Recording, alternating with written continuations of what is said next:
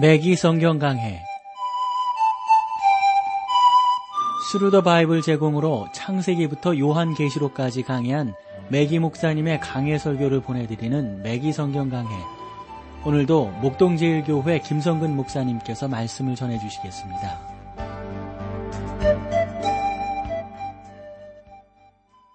애청자 여러분 안녕하셨습니까? 매기 성경 강해 베드로후서, 이제 이 베드로후서 가운데서 아마 여러분들이 베드로 전서를 나누셨기 때문에 이 베드로 사도가 어떠한 성격으로 성경을 기록했는지에 대해서 아실 수 있으리라고 봅니다.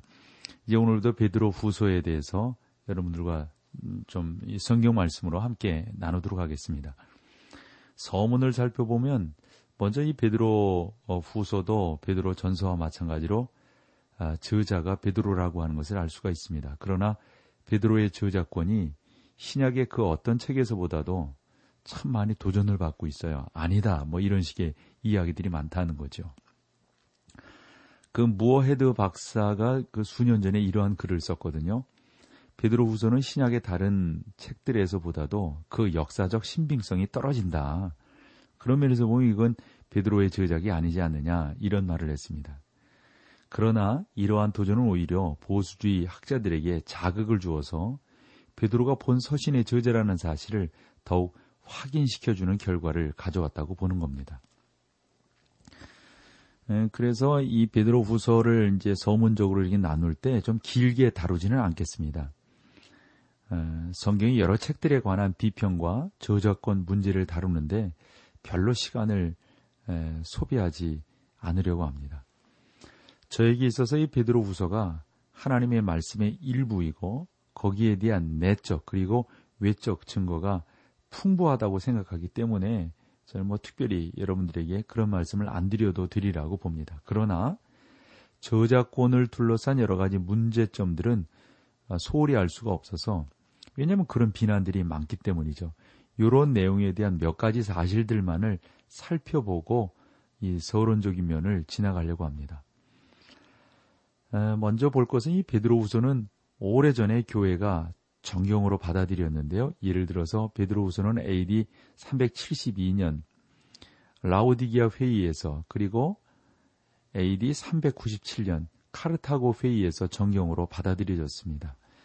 여러분들이 좀 기억하실 것은 AD 372년 그리고 AD 397년 라우디기아 회의 그리고 카르타고 회의가 지금 우리가 보고 있는 이런 성경이 딱 그렇게 66권으로 완성되어지는 그런 계기가 되었던 것이죠.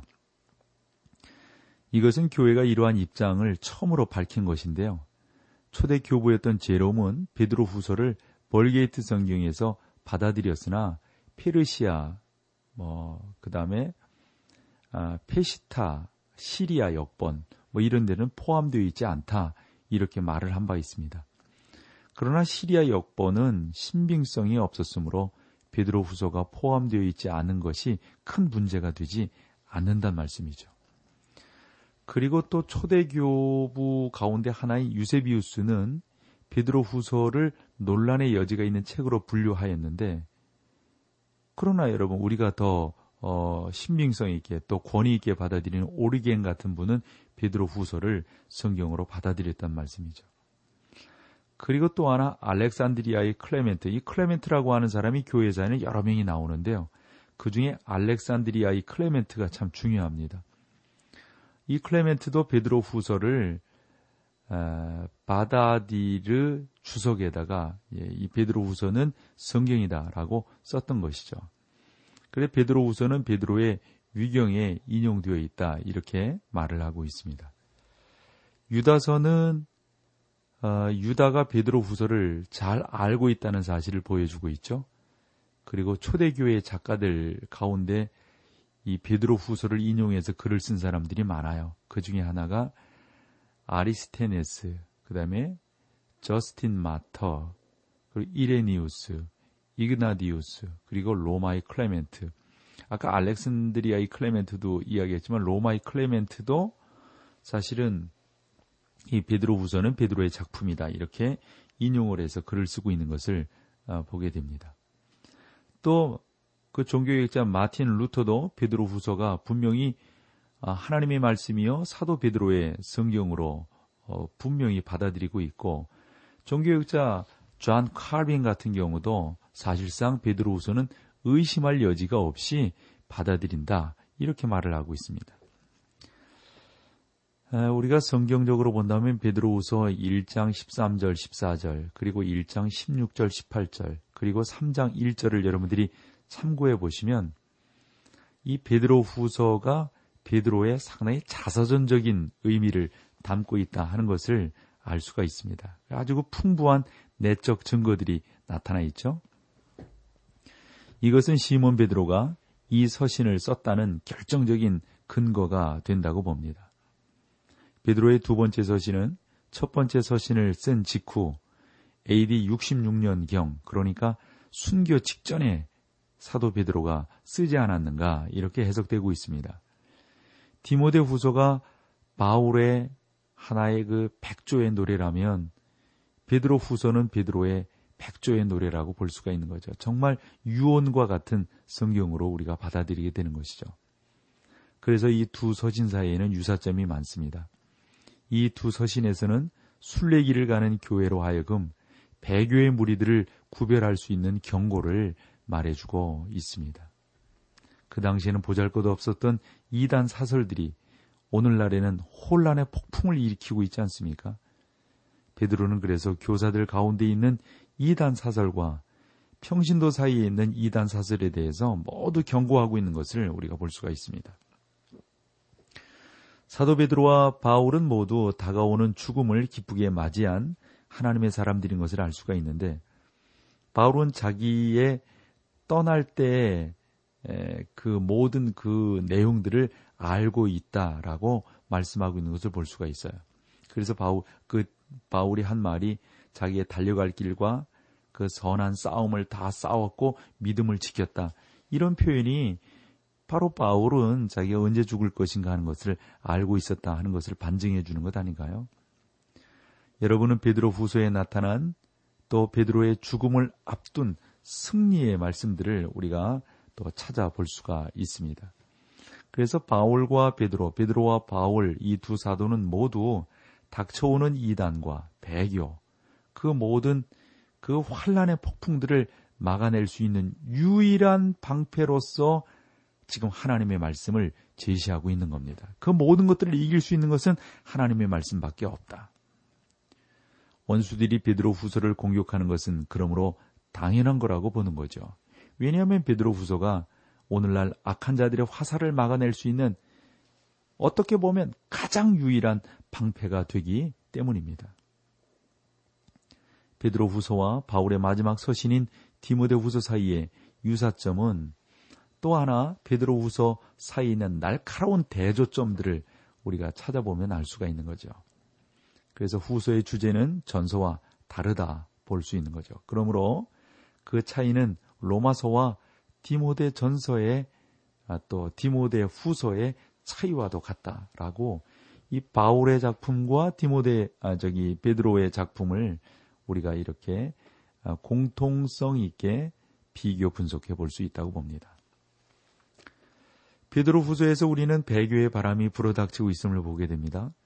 우리는 그러므로 어떻게 대비해야 할까요? 베드로는 지식을 가지고 대비하는 길밖에 없다고 말합니다. 그것은 그리스도를 믿는 믿음뿐,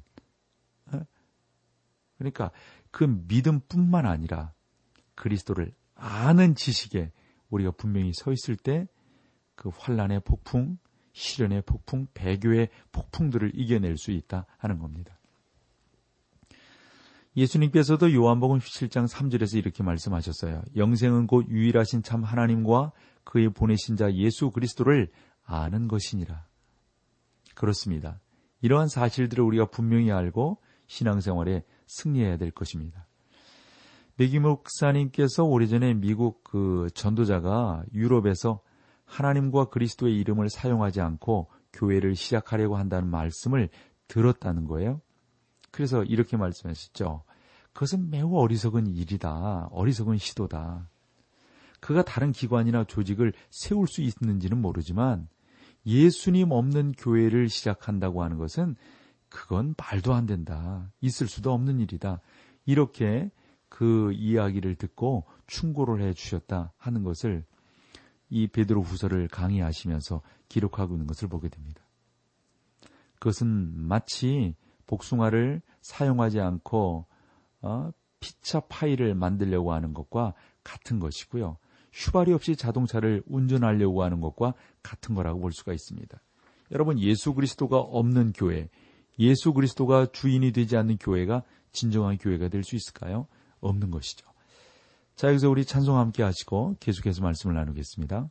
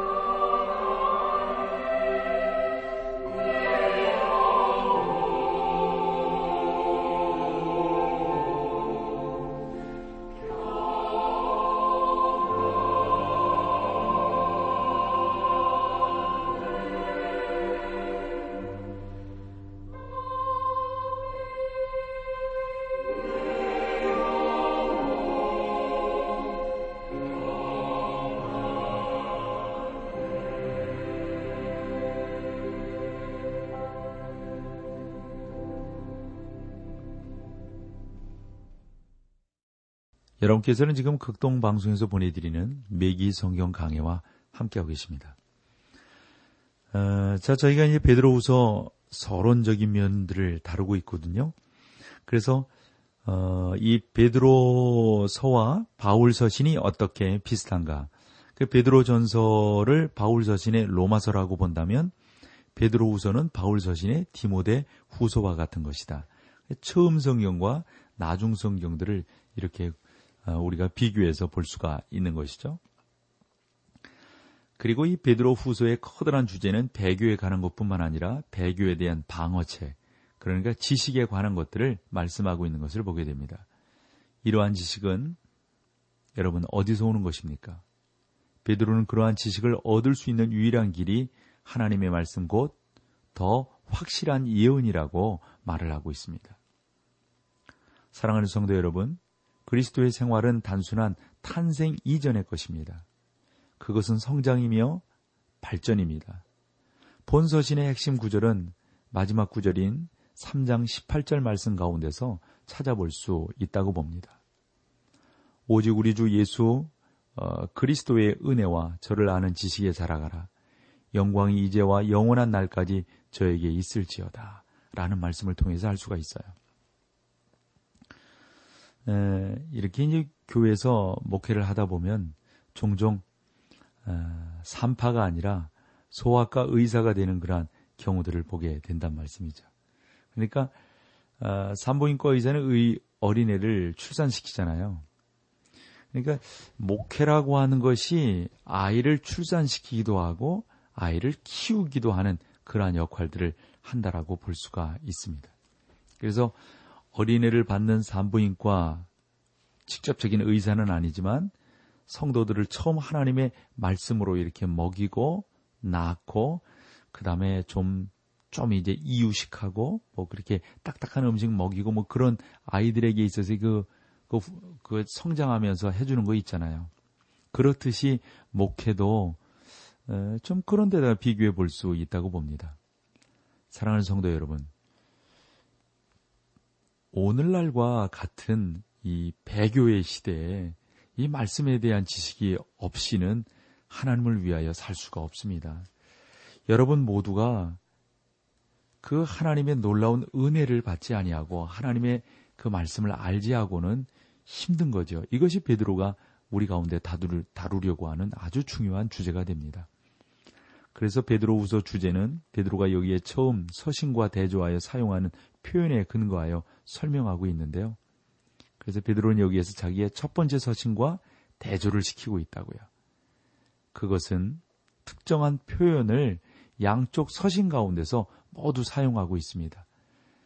한 가지 표현은 1장에서 나오는 귀하다 하는 표현입니다. 어부였던 이 베드로가 여인들이 주로 사용하는 표현을 사용해서 말을 하고 있습니다. 믿음이라는 단어는 본서에도 나타나지만 제1장에서 두 번이나 사용되고 있습니다. 그러나 베드로 후서의 특징적인 표현은 지식입니다. 본서의 핵심 사상은 마지막 구절에 있는데 이 시몬 베드로는 계속해서 이렇게 말을 하고 있는 거죠. 오직 우리 주 예수 그리스도의 은혜와 저를 아는 지식에 자라가라. 영광이 이제와 영원한 날까지 저에게 있을지어다. 여러분, 이것이 진정한 영주주의입니다.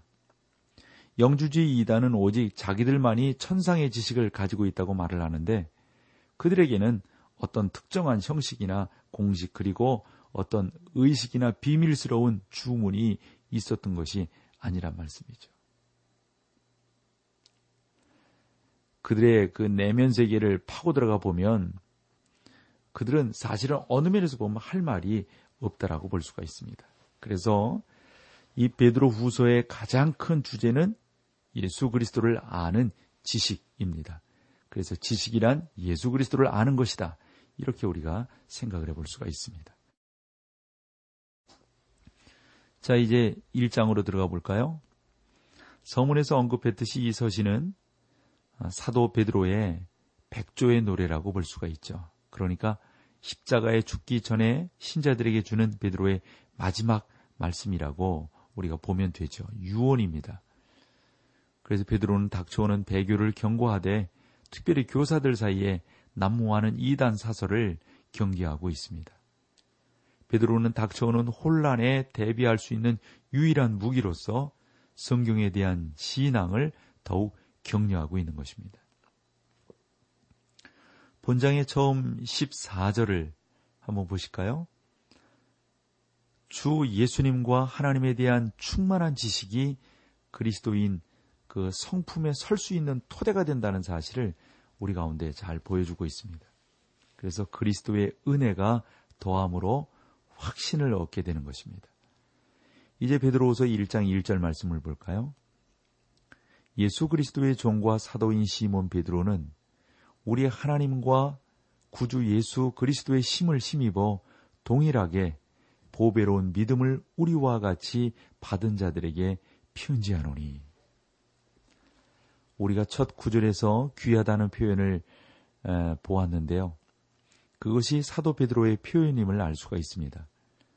베드로는 그 표현을 첫 번째 서신에서 여러 번 사용했고 이러한 의미로 사용하는 사람은 베드로밖에 없다고 하는 것을 우리가 알게 됩니다. 그것은 마치 편지 위에 나타난 필적을 알아보는 것과 같다고나 할까요? 우리가 여기에서 귀하다는 표현을 볼 때 아하, 이것은 베드로의 작품이로구나, 베드로의 작품이로구나, 베드로의 서명이 여기에 또 나타나 있구나, 이렇게 여러분들이 보시면은 틀릴 바가 없다는 겁니다. 베드로는 본 서신을 시몬 베드로라고 그 말의 처음을 시작하고 있습니다.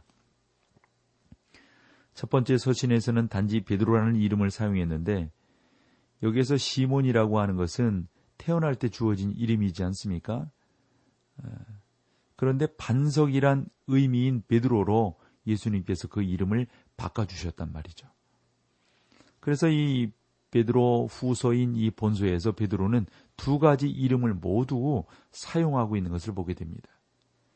연약한 사람 시몬, 그리고 강한 사람 베드로, 여자 같은 베드로, 그리고 돌과 같은